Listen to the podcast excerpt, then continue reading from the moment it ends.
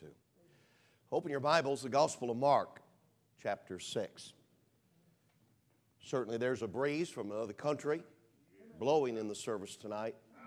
And we're always glad and grateful for the rich and real presence of the Lord. Gospel of Mark, chapter 6. I'm so pleased to have my dear friend, Brother Jake Potter, with me in the service tonight, and one of his men, Scott. Appreciate the preacher brethren that are with us in the service. I'm mindful that the word busy does not even come close in describing and depicting a preacher's life. So thank God for the men of God that are with us and a strong number, a strong number of people from the Calvary Baptist Church. I'm always a little bit nervous when I'm in a revival meeting or in a Bible conference and visitors outnumber the members but there is a strong representation of the church, and certainly it speaks well, Dr. Hazlip, of this wonderful church family and their desire to have a real, genuine, authentic move of God. Danielle, so good to see you, sis, in the service. Appreciate the preacher's daughter being here. Just got out of ladies' prison about five minutes ago. and we're so glad that she's here. Thank you, sis, for being in the service. Gospel of Mark, chapter number six. I'll begin reading with verse number 21 through verse number 29, where we find the text of the message. I'll be very transparent in telling you that this was not, this was not the message that I wanted to preach tonight. In fact, I had a, another outline in my Bible, and as I went for the doorknob of my motel room to head to the service, God seemed to say in my heart, uh uh-uh. uh and so I told the Lord that whatever He said, uh huh, to, I'd preach. And so, although this was not what I wanted to preach, I believe it's what God wants me to preach. And it's the message that I got the uh huh to. Gospel of Mark, chapter number 6. And I'll begin reading with verse number 21 through verse number 29, where we find the text to the message. And when a convenient day was come, that Herod on his birthday made a supper to his lords, high captains, and chief estates of Galilee. And when the daughter of the said Herodias came in and danced and pleased Herod and them that sat with him, the king said unto the damsel, Ask of me whatsoever thou wilt, and I will give it thee. And he sware unto her, Whatsoever thou shalt ask of me, I will give it thee unto the half of my kingdom. And she went forth and said unto her mother, What shall I ask? And she said, The head of John the Baptist. And she came in straightway with haste unto the king and asked, saying, I will that thou give me by and by in a charger the head of John the Baptist. And the king was exceedingly sorry Yet for his oath's sake and for their sakes which sat with him, he would not reject her. Now, I'm not going to preach entirely from this 26th verse that's found here in this sixth chapter of the Gospel of Mark. I cannot read it without making some type of a comment. I've made a mental note in the margin in connection to that phrase, and the king was exceedingly sorry I've made the mental note that this was true in more than one sense. Verse 27 And immediately the king sent an executioner and commanded his head to be brought. And he went and beheaded him in the prison and brought his head in a charger and gave it to the damsel. And the damsel gave it to her mother. And when his disciples heard of it, they came and took up his corpse and laid it in a tomb. Please look back with me at verse number 27. Gospel of Mark, chapter 6, and verse number 27. And immediately the king sent an executioner and commanded his head to be brought. And he went and beheaded him in the prison. And for a few moments, I want to speak to you on the subject tonight cutting off the voice of God. Let's bow our heads for a word of prayer. Heavenly Father, I want to thank you for this privilege to stand behind a sacred desk to preach the Word of God. If I know my heart, I want to be a blessing. But the only way that I can be is if you hide me behind the cross and fill me with the Spirit.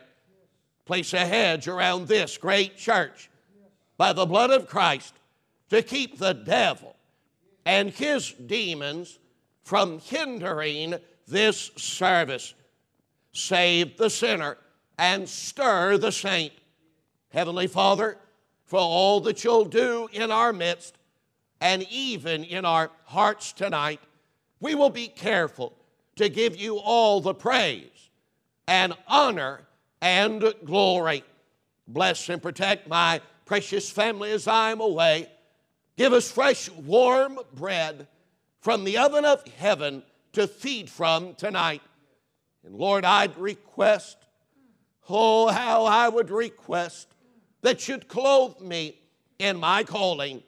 For we ask these things in Jesus' name and for his sake.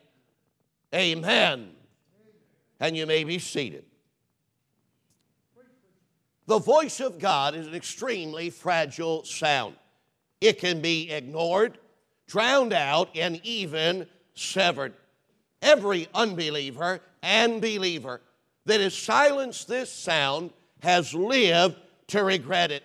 It would be worlds better if a man never heard the song of a bird, the laughter of a baby, or the rippling of a brook than to hear, never hear the still small voice of deity, cutting off the voice of God. In the Gospel of Mark, chapter 6, we find the 12 sent out, John the Baptist beheaded, and the apostles return. Now, the theme, the topic, the truth uh, of this chapter, Mark chapter 6, is the triumphs and tragedies in Galilee. The nine verses that are before us deal with the tragedy, and that is John the Baptist beheaded. This section of Scripture where we have John the Baptist beheaded could be easily or effortlessly outlined like this. Herod's party, verse 21, Herod's pleasure, verse 22, Herod's promise, verse 23, Herod's what I call painted lady, verses 24 and 25. Herod's pride, verse 26, and then Herod's prisoner, verses 27 through 29. It is while the Apostle Mark is stealing, under the direct inspiration of the Holy Spirit with Herod's prisoner, that a person reads one of the saddest verses in all of the scriptures. Verse 27 And immediately the king sent an executioner and commanded his head to be brought, and he went and beheaded him in the prison. The even more sorrowful sister verse of Mark 6 27 is Luke 23 9. And let me just say in passing that every verse in the Bible has what I call a sister verse. And that sister verse will often throw more light upon the verse that you're musing, meditating, or making a study of. The sister verse of Mark 6 uh, and 27 is Luke 23 9. Then he, Herod, questioned with him Christ in many words, but he, Christ, answered him, Herod, nothing. Herein lies Herod's horrible result for having the head of John the Baptist hacked off. When the Lord Jesus Christ stands before him on his way to Calvary. A deafening answer of silence rings in the ears of Herod to every single question he submits to the Son of God. Now, this may shock you, this may startle you, this may even surprise you, but here is the only sinner in the four Gospels, the only sinner that the Savior refused to speak to. You see, the sovereign wasn't going to hear a word from the Savior after the sovereign had the head of a servant put on a platter.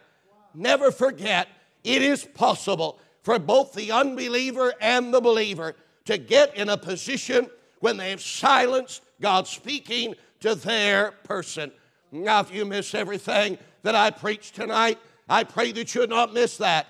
And it even bears repeating. It is possible, and yes, even probable, for both the unbeliever and the believer to get in a position when they've silenced God speaking to their person. You talk about a revival. You talk about a mighty move of God. You talk about a spiritual awakening. Why, we'd have a revival that would make the history books of heaven and the headlines of heaven if we could just get the believers that are in this service and within driving distance of this house of God to stop, to cease, to quit silencing the voice of God in their lives. Friend, you and I, those of us that are saved, can be committing, can be committing certain sins that will always sever God's wonderful voice in our soul. Oh, I want to hear from God every day. I want to hear from God every hour. I want to hear from God every minute. I want to hear from God, yes, every second. And I don't want to get in the place of my Christian life where, as a believer, I've done the same thing that Herod did in silencing the sound of heaven in my soul. Quickly, let me give you tonight 518 things. 518 things. I just wanted to see who was listening. I know some of you were because you took a hymn book and started to slit your wrist with the hymn book page. But quickly, let me give you tonight uh, several iniquities that will there cut off the voice of God to a believer. Now, Herod was an unbeliever and he silenced God's sound in his soul. But a believer, uh, a child of God, a Christian can do the very same thing. Now, you may want to take out a pencil and somewhere in your Bibles scratch these things down. But my, how it would be far better if God would take an eternal pen and write these things upon my heart and upon your heart as well, cutting off the voice of God. Number one, skip the church. Hebrews 10 25, not forsaking the assembly of ourselves together, as the manner of some is, but exhorting one another, and so much the more as you see the day approaching. When the believer skips the church, uh, they will cut off God's wonderful voice in their soul. In Hebrews 10 25, the Apostle Paul tells us that the Christian is to make sure that they attend church services and that they're even uh, to add more church services to their life as they sense we're drawing closer to Christ's second coming. As the newspaper, television, and radio report that these are the days of apostasy, these are the days of apathy, and these are the days of anarchy. And so the child of God shouldn't be trying to subtract church services, but they add church services to their weekly schedules. Can I go ahead and preach?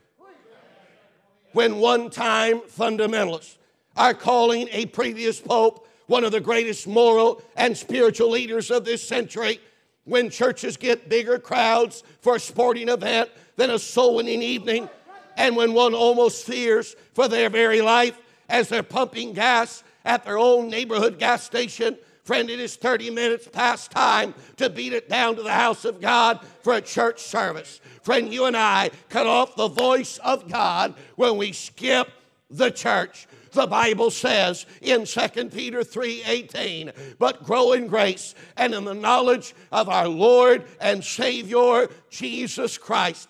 When you and I fly the coop when it comes to the church, in a real sense, we're doing the very same thing that Herod did to John the Baptist.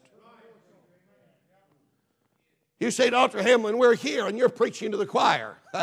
well, every once in a while, the choir needs to be hung over hell till they smoke. With that truth firmly fixed in all of our minds, there is really no need of beating around the bush when it comes to this matter of faithfulness to all church services. You and I are fooling ourselves if we think we're going to grow spiritually and stay in bed under the covers during Sunday school. Bedside Baptist has never had a good Sunday school program and it never will. And the reason that people don't come to Sunday school is because they're lovers of the covers. You and I are kidding ourselves if we think we're going to grow spiritually and only come to church on Sunday morning services on Christmas and Easter. Man, I feel sorry for the Christian that doesn't recognize the church unless it's decorated in Christmas poinsettias and Easter lilies. I heard a black preacher say one time when it comes to church, some people only come when they're hatched, matched, and dispatched. Hello. And friend, you and I are absolutely missing the mark if we think we're going to grow spiritually and only come to the Sunday morning services on Christmas and Easter. You and I are bamboozling ourselves when we think we're going to grow spiritually uh, and let what's on television on Sunday night be more important than what's on the preacher's heart on Sunday night.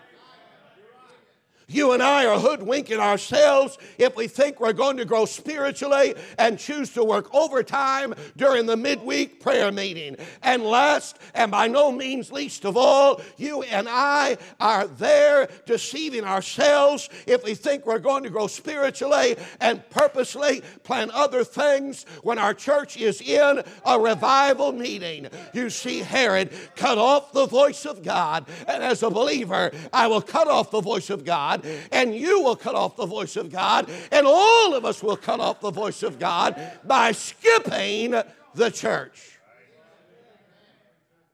I like a sign that I read years ago in a small country church. The sign said on their marquee, Visitors welcome, members expected.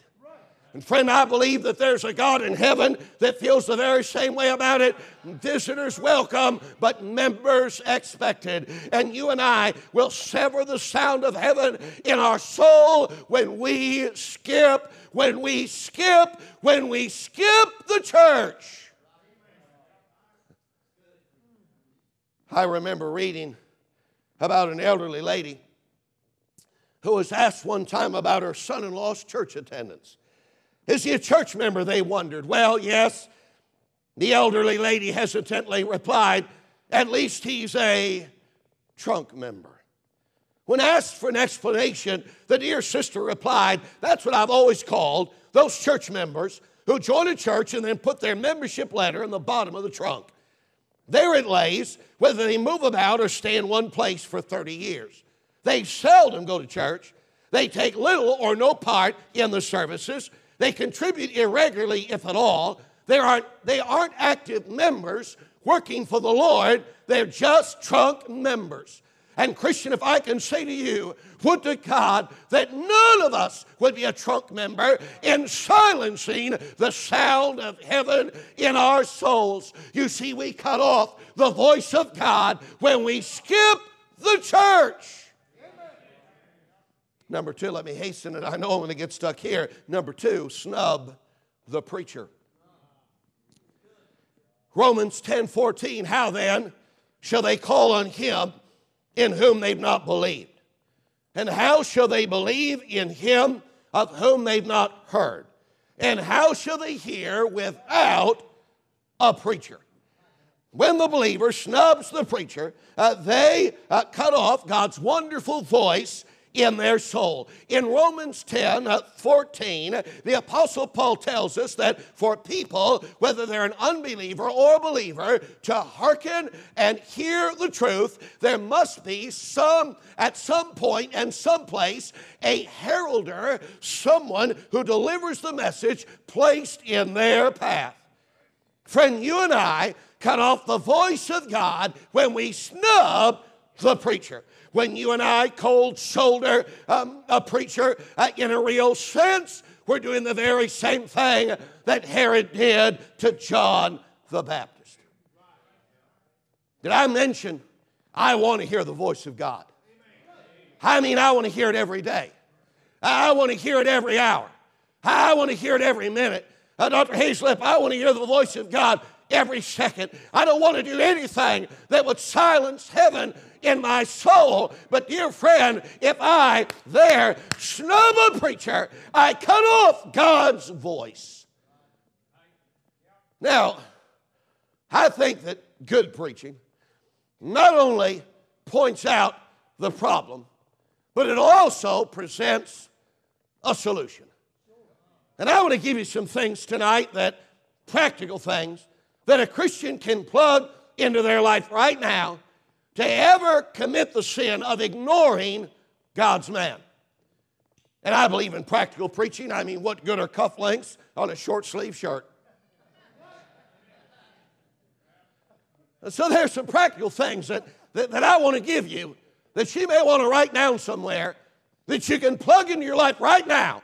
I mean, right now. My mentor, Dr. Tom Malone Sr., God bless his sainted memory, Brother Potter, he used to say, What good is it for you to tell people how far it is from Jerusalem to Jericho if you don't get a soul to Calvary? And I'm afraid there's a whole lot of preaching that gives us all kinds of facts, but we can't do anything with it. I want to be the kind of preacher that if you get mad, at least you know what I said, and if you'll halfway try it, it'll help your Christian life.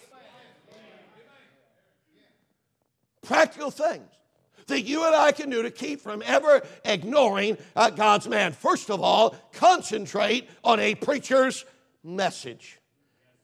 Revelation 2 7, he that hath an ear, let him hear what the Spirit saith unto the churches. A practical thing that a Christian can do to keep from ever ignoring God's men uh, is to concentrate on a preacher's message. Every year should be tuned in to what the minister is saying when he's standing behind the sacred desk, because that is the way that the Holy Spirit deliberately speaks to the members.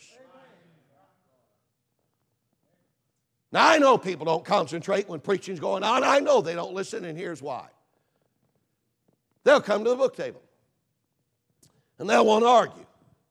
And I don't know if I mentioned in this meeting or not, but we do not argue at the book table, we buy books at the book table.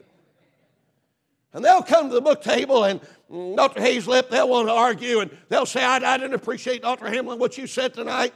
And I'll say, Well, what is it that I said? And they'll quote about one third of what I said. And I'll tell them, if you'd have just listened and got the whole statement, you could be even madder than you are right now. Concentrate on a preacher's message. Now, don't cut your eyes at the pastor to see if he can handle it. He's all right. I'm watching some of you to see if you can handle it.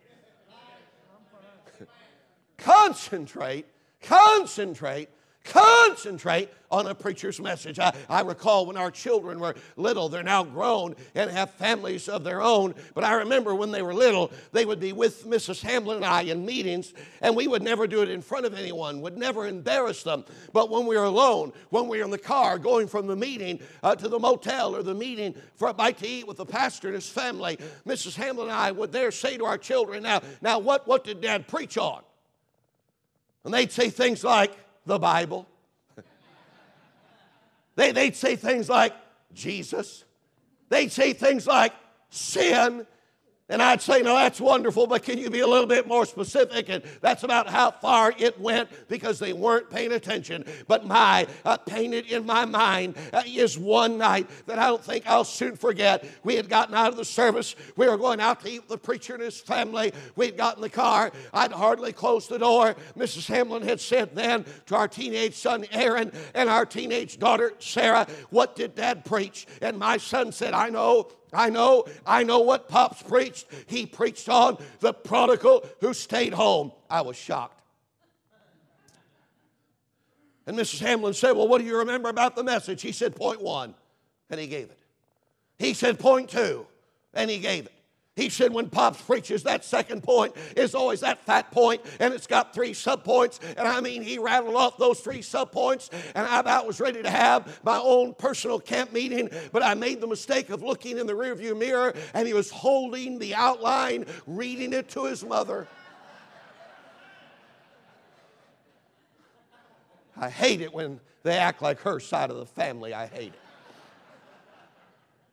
concentrate on a preacher's message. Secondly, consider a preacher's advice. Proverbs 11 14 where no counsel is, the people fall. But in the multitude of counselors, there is safety. Oh, a practical thing uh, that a Christian can do to keep from ignoring God's man is consider a preacher's advice. It would be impossible, listen, to even guess at the believers that could have been helped uh, and the homes that could have been held together if people have just taken the counsel of a man of God. Now, I'm going to make a statement that's going to absolutely rock your world. But as a preacher, there are times that we miss it. As a preacher, there are times in giving advice where we just plainly miss it. But on the heels of that, let me say, even when we give advice and we miss it, it is better advice than what you'll get on the internet.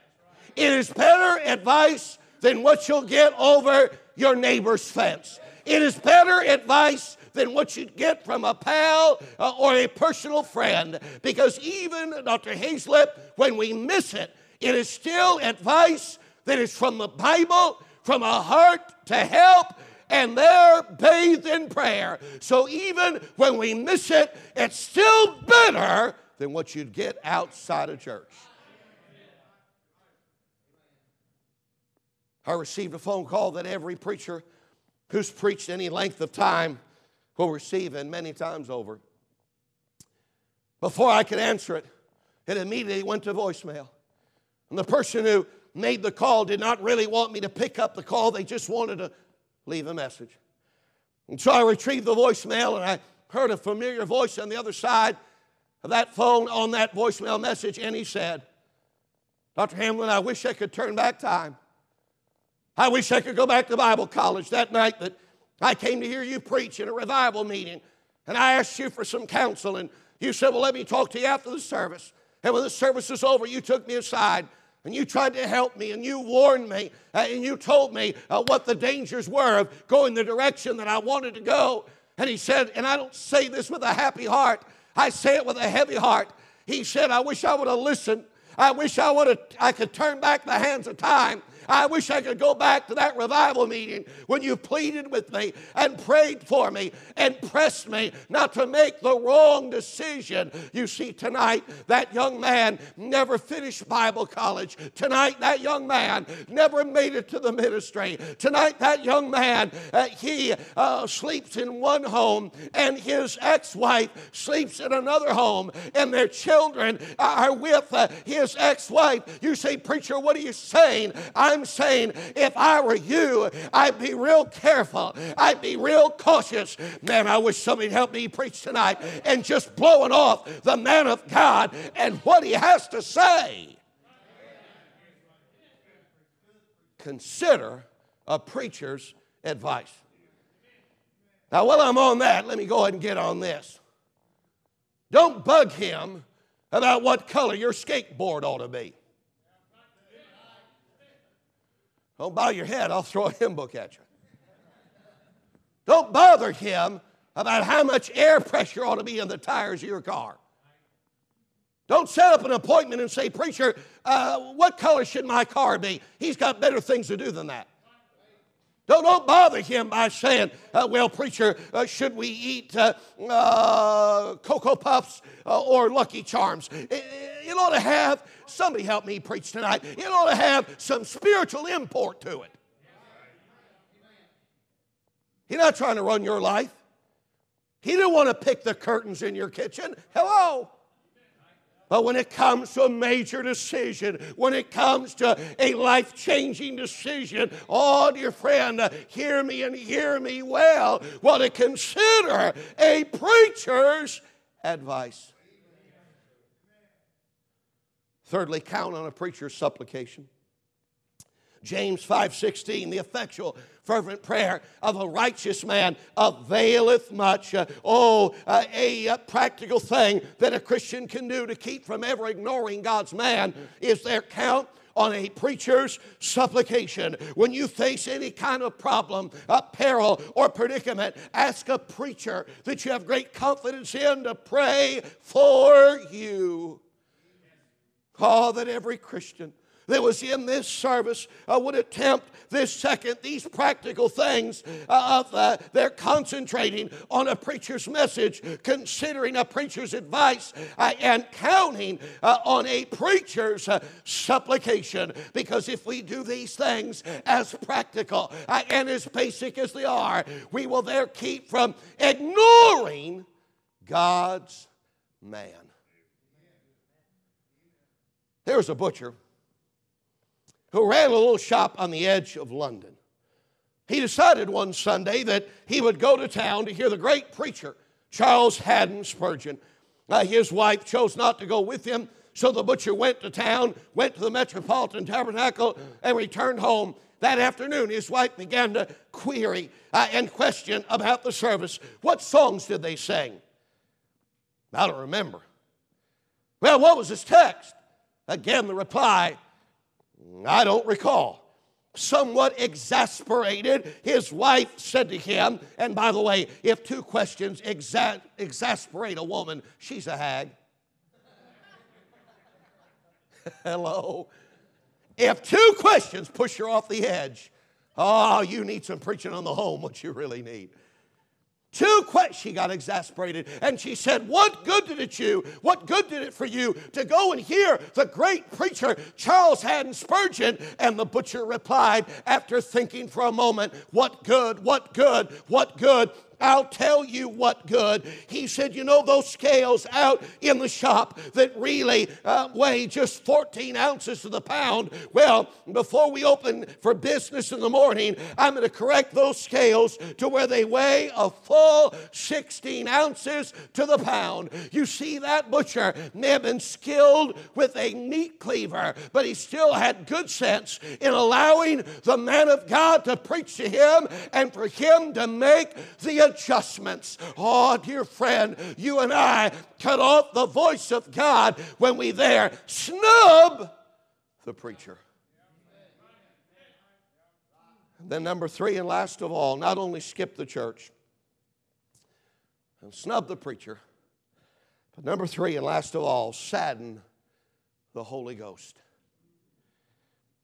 Ephesians 4:30 and grieve not the Holy Spirit of God whereby ye are sealed unto the day of redemption. When the believer saddens the Holy Ghost, uh, they cut off God's wonderful voice to their soul. In Ephesians 4:30, the apostle uh, Paul tells us that it is possible for the believer to distress, listen, the third person of the Trinity who took up the permanent dwelling in their person uh, the second that they got saved.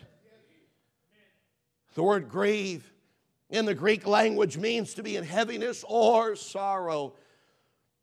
That is a startling truth. And Dr. Hayslip, what that means is that our wrong actions and our wrong attitudes as believers cause, listen, the Holy Spirit to experience, oh my, the exact same emotion a person feels when they stand at the heart wrenching entrance of an extremely close loved one's grave, especially when you take it to the hundredth power. You see, when a loved one passes, they go through a grieving time. Even if they're saved, we still grieve. When a friend passes, we go through a grieving time, even if they're saved. And that is the very same experience that the Holy Ghost, the third person of the Trinity, the Spirit of God goes through when you and I commit, listen carefully, wrong attitudes and wrong actions. The great Bible student G. Campbell Morgan once said, How would you like to live with somebody who is everlastingly grieving you by their conduct? Now, can I give you tonight a little bit of theology? Not too much that would hurt you, but just a little bit. The Old Testament temple is a building, the New Testament temple is a body. That means when you got saved, the Spirit of God came in and took up permanent occupants. I think about those two precious individuals right over here Sunday morning. That couple, uh, their children rode the bus and they came to the house of God yesterday, and both of them, uh, somebody helped me preach, both of them got saved, both of them got washed in that fountain filled with blood drawn from Emmanuel's veins, and sinners plunge beneath that flood, lose all their guilty stains. They were birthed from above, they had their names uh, put down in the Lamb's book of life, and when they said yes to Jesus, uh, right over here, when they said yes to Jesus, the Spirit of God moved in and took up permanent occupants. You see, when you got saved, that's when the Spirit of God moved in. And the Old Testament temple was a building, the New Testament temple is a body. And when you get saved, God moves in. Quickly take your Bibles and go back a couple chapters to Mark chapter number one. Mark chapter number one, it's the baptism of Jesus. And it's one of those places where in the Bible, Brother Potter, we see all three members of the Trinity God the Father, God the Son, God the Holy Spirit. You say, well, the word Trinity is not in the Bible. The word isn't, but they are. Here's one of those places in the Bible where they all step on the scene of Scripture together. Look at verse number 10 of chapter 1. And straightway, coming out of the water, he saw the heavens open and the Spirit like a dove descending upon him. Now, the Bible is a book of divine detail. Everything that's in the Bible is supposed to be in the Bible. And here you see in the scripture that it is not an owl, it, it, it is not a raven, uh, it is not a sparrow, why, it is not even an eagle. And the Bible always speaks well of eagles. Here in Mark 1:10, it is a dove. Of all the winged creatures in the wing world, the dove is the most sensitive, and the dove is the most easily startled. And so here, Jesus, God the Son, is being baptized. God the Father speaks and says, This is my beloved Son in whom I'm well pleased. And God the Spirit, oh my, God the Spirit, oh my, God the Spirit, oh my, descends upon God the Son as God the Father speaks. And how does he come? He comes as a dove. So when you and I get saved, what happens is the dove moves in. Now, in a few short days from me, it'll be 37 years that the dove, sir, has took up permanent occupants. For 37 years, preacher, the dove's been on the inside. For 37 years, I've never taken a step. I've never said a word. I've never gone anywhere. But what the dove has been the silent witness and the silent companion to everything in my life because he came in when I got saved. Now, for this crowd tonight, it is not our wrong actions that affect the dove. I don't think there's anybody in the crowd uh, today that robbed a bank. I could be wrong, but I don't think so. I don't think there's anybody in the crowd uh, tonight that, uh, that murdered anybody. I could be wrong, but I don't think we have any murderers that are fresh from the last service in the service tonight. I don't think there's anybody in the crowd who, who uh, is, uh, I pray they're not, cheating on their spouse. And by the way, if you are, it's going to come out. If, if you are, it's going to come out. If you are, it's going to come out. And God, in His goodness and grace, has just warned you right now. So I, I don't, I don't think the problem tonight, I don't, I don't think the problem tonight, I, I, I don't think the problem tonight, I could be wrong, is wrong actions. As much as it is wrong are you ready? Attitudes. By the way, Dr. Bob Jones Sr. once said, God bless his sainted memory, he once said, uh, every bad thought will birth a bad action. In other words, what he was saying is, it is wrong attitudes that birth wrong actions. Don't shout me down while I'm preaching good. And so tonight, our problem is not wrong actions, our problem is wrong attitudes. And Dr. Hayslip wrong attitudes grieve, startle, uh, they're upset the dove just as much as wrong actions.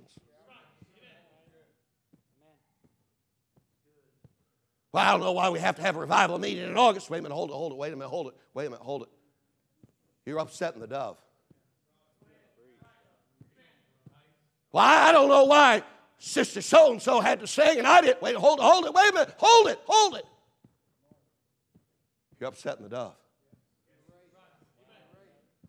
Well, I don't know why that preacher preaches so long because you need every bit of it. Say amen right there. Hold it, wait a minute, hold it, hold it, wait a minute, hold it, hold it, wait a minute. You're upsetting the dove. And my brother, the average Christian, dwells on wrong actions. I mean, they're in church every time the doors are open. They have every preacher from Dan to Beersheba sign their Bible. They sit in the front row just like you but they, they, they don't catch its wrong attitudes that lead to wrong actions.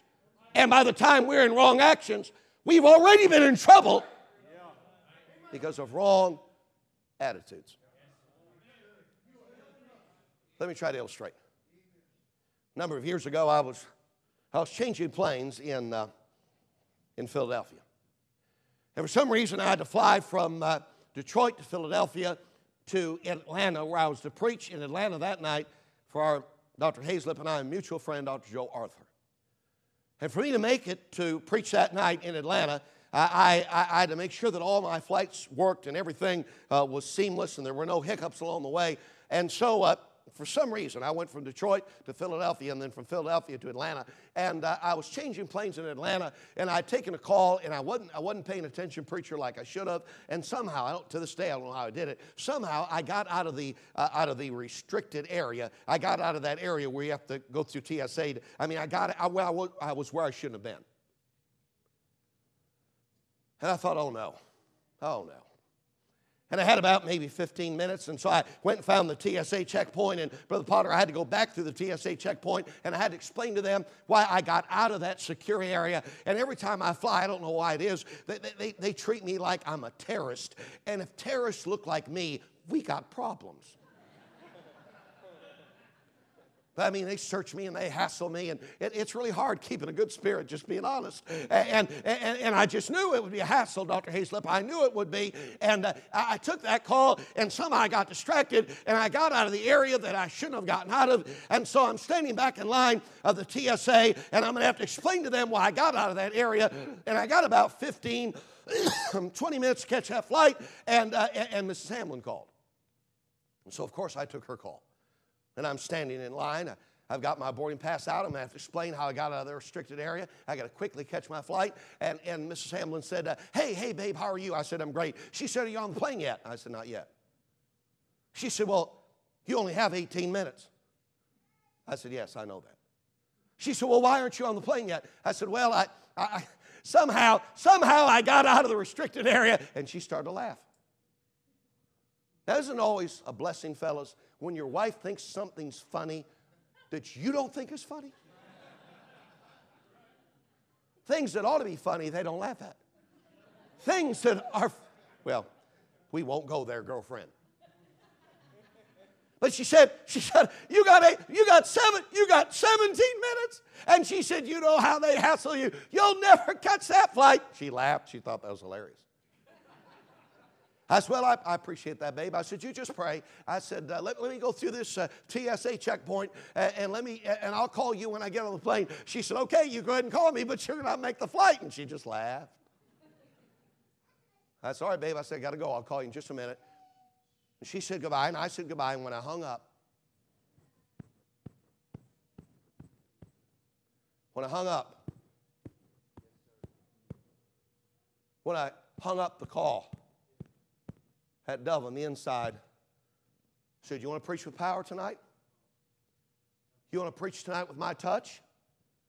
You, you, you want to preach with the hand of God on you? That dove on the inside, preacher. He said, You better call and make that right.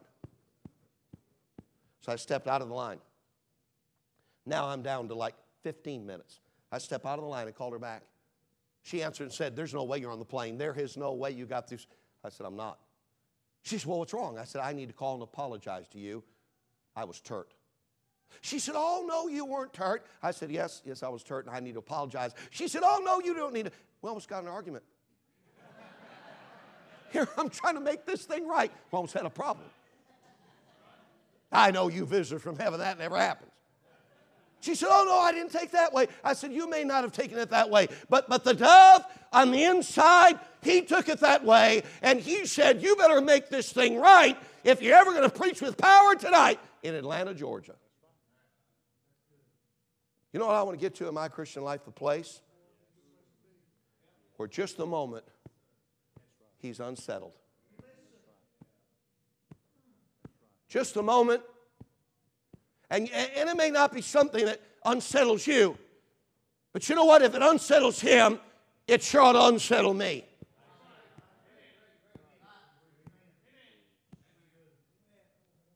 And I want to get to that place where as soon as he's uncomfortable, my brother, I'm uncomfortable. Sadden the Holy Ghost. I bet I'd say a whole lot less about others.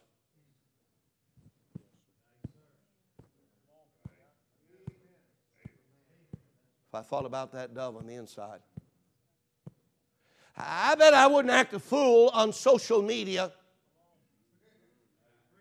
Do you realize social media provides us a couch in the home of other people's stupidity?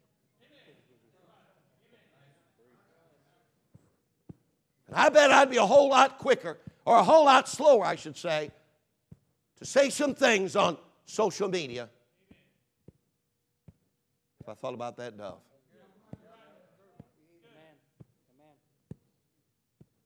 I think I'd be a better church member. I think I'd be a whole lot more cooperative. I think I'd be a whole lot more supportive. Just as soon the Holy Ghost got distressed. It distressed me. Back to Mark chapter 6, please. In the Middle East, there was a certain guide who had with him all the time a courier pigeon. And whenever this guide would get lost, he had tied to that courier pigeon's leg a line, a string. And whenever he got lost, he would pull that courier pigeon out of his coat where he carried it and would release that courier pigeon connected to that line, that string that was attached to him, and that courier pigeon would get altitude and would figure out where it was at. And, and Brother Potter, it would immediately head towards home. And when the courier pigeon got its destination, that Middle Eastern guide would know immediately where he was at. From that practice, the other tour guides gave him the nickname Dove Man. Dove Man. The other tour guides called him Dove Man because he carried that bird with him all the time. And whenever he needed to know where he was at and where he needed to go, he'd release that dove or that courier pigeon that he had with him. And I say to you and I tonight, we have inside of our breast the Spirit of God. And would to God we become more sensitive and more serious about his leading, about his direction, uh, about what upsets him, what unsettles him. I mean, it'll help your home, uh, it'll help your relationship with other people, it'll help your church, uh, it will altogether help your Christian life. We realize we don't want to do anything to sadden the Holy Ghost. Would you please look at our text of Mark chapter 6, the only sinner? That, that's startling to me. The only sinner that Jesus refused to speak to was Herod. And the reason Jesus refused to speak to him is because he had cut off God's voice in his life. Herod's in hell tonight. But we can commit the same sin. Oh, we won't go to hell because we're saved. But we can commit the same sin as a believer in silencing God's voice when we skip the church, when we snub the preacher, when we sadden the Holy Spirit. Our heads are bowed, our eyes are closed. It's not the message I wanted to preach tonight. Had another message, but Scott in my Bible. Had the outline ready to go. That's the one I wanted to preach tonight. But when it came time to leave for the meeting, Holy Spirit said, uh uh-uh. uh. Uh-uh. And I said, Lord, I'll preach what you want me to preach, but I got to know what it is. And the Lord seemed to say, uh huh, to what I tried to preach tonight. I wonder, with every head bowed and every eye closed, who could lift their hand and say, Preacher, I know that I know that I know that I know that if I were to die right now, heaven is my eternal home. I'm saved and sure. Saved and sure. You'd lift it and leave it. Saved and sure. All over. All over. Thank you. may put them down. You're here tonight and you couldn't raise your hand, but you would lift it now, and by raising it, you're saying, Preacher, I need to be saved. I need to trust Christ. I don't want to die and go to a devil's hell. I need to be saved. And right now, dear one, you'd, you'd lift your hand. I need to be saved. God bless you there, sweetheart. Will there be someone else? Need to trust Christ. You're here tonight, and as a Christian,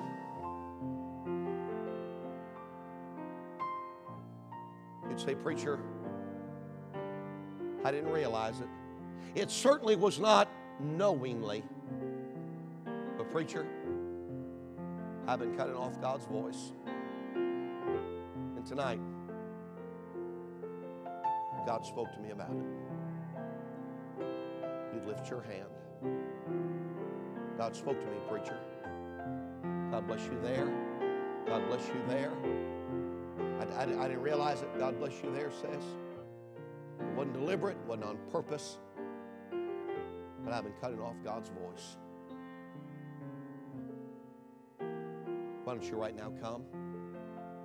There's no place in all the world like an old fashioned altar to do business with God. Just get up and come. You're here tonight and you're a Christian. And you say, Preacher, I listen carefully and not with a haughty or high minded heart. But I, have not, I've not cut off God's voice that I know. But I realize the frailty of my flesh. And, preacher, if I ever get close, even close, I want God to bring me back to a Monday night revival meeting, 2016, and remind me of what I heard preached. He'd say, Preacher, that's me. That's me. If I ever get close, that's me. If I ever get close, hands going up all over, that's me. That's me. I want God to bring me back to tonight. Then why don't you seal that in an old fashioned altar? We stand to our feet as we stand. Heavenly Father, thank you for the kind attention of these, my brothers and sisters. And Lord, I pray that not one in any way would grieve, resist, or quench the Holy Ghost. May this be a time of great and glorious victory. Lord, I pray that you'd give us a, a new appreciation for your voice in our lives. Lord, forgive us where we've skipped the church. Lord, forgive us where we've snubbed the preacher. And Lord, forgive us where we've saddened the Holy Ghost. Lord, I'm convinced it wasn't a statement made off the cuff. I'm, I'm convinced that we would have a revival that would make the history books and headlines of heaven if we just stopped as believers cutting off your voice in our lives. In Jesus' name. Heads are bowed. The song leader begins to sing a hymn of invitation. These altars are open. Something you need I to can do. hear Pastor, come, the Savior calling. I can hear my Savior calling. I can hear my Savior calling. Take thy cross and follow, follow Where he leads me, I will follow. Where he leads me, I will follow. Where he leads me, I will follow. I'll go with him, with him all Miss Amy's playing, you look this way. I don't think I have to tell you how much we needed that message. But I'll say this to you. I've said this many times in the years of preaching. The worst thing God could do would not be to punish us, take our toys, or cause us to lose our jobs, or whatever else. But the worst thing that could happen to us was be that God leave us alone. If you study anything about the Bible, you know that there was a period where God did not speak. God's people rebelled, turned on Him. And I believe, if I'm not mistaken, about 700 years, nobody heard a word from God.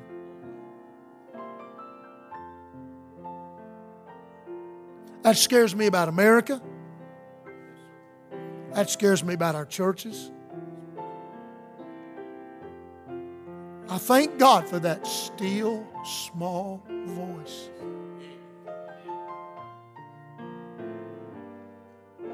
You know what some of you need to do tonight? Listen to me, I believe I'm right.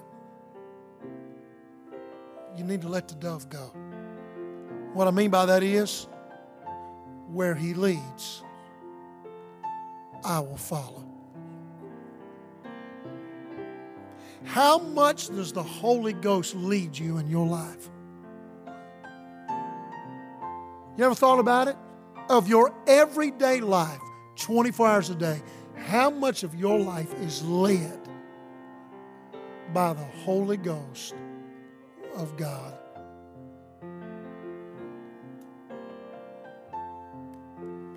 Thank you, preacher, for that message.